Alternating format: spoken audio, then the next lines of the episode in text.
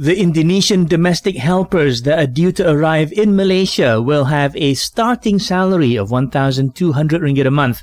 However, the HR minister says it'll be up to their employers if they want to pay them according to the new minimum wage of 1,500 ringgit monthly, which will come into effect on May 1st. He adds the government will also discuss bringing in domestic workers from Vietnam, Cambodia, Sri Lanka, Nepal, and Bangladesh. The minister also assured that all incoming foreign workers will have to undergo induction courses before working in Malaysia. It's to ensure they are exposed to labor and workers' rights to avoid being oppressed or abused by employers. 164,000 young children have completed their COVID-19 vaccinations under the PIC Kids program.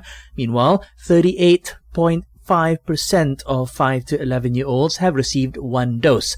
The COVID Now portal adds 92% of adolescents are now fully vaccinated and 67.7% of adults have received a booster shot. This as the Perak Menteri Besar urged parents not to bring young children to Ramadan bazaars to protect them from the risk of COVID.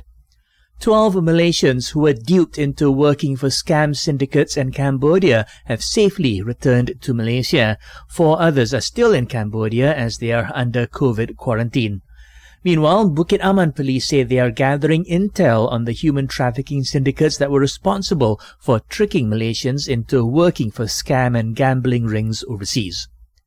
And FMT says the Education Ministry has banned the use of workbooks in primary schools. It's part of efforts to deal with the issue of heavy school bags.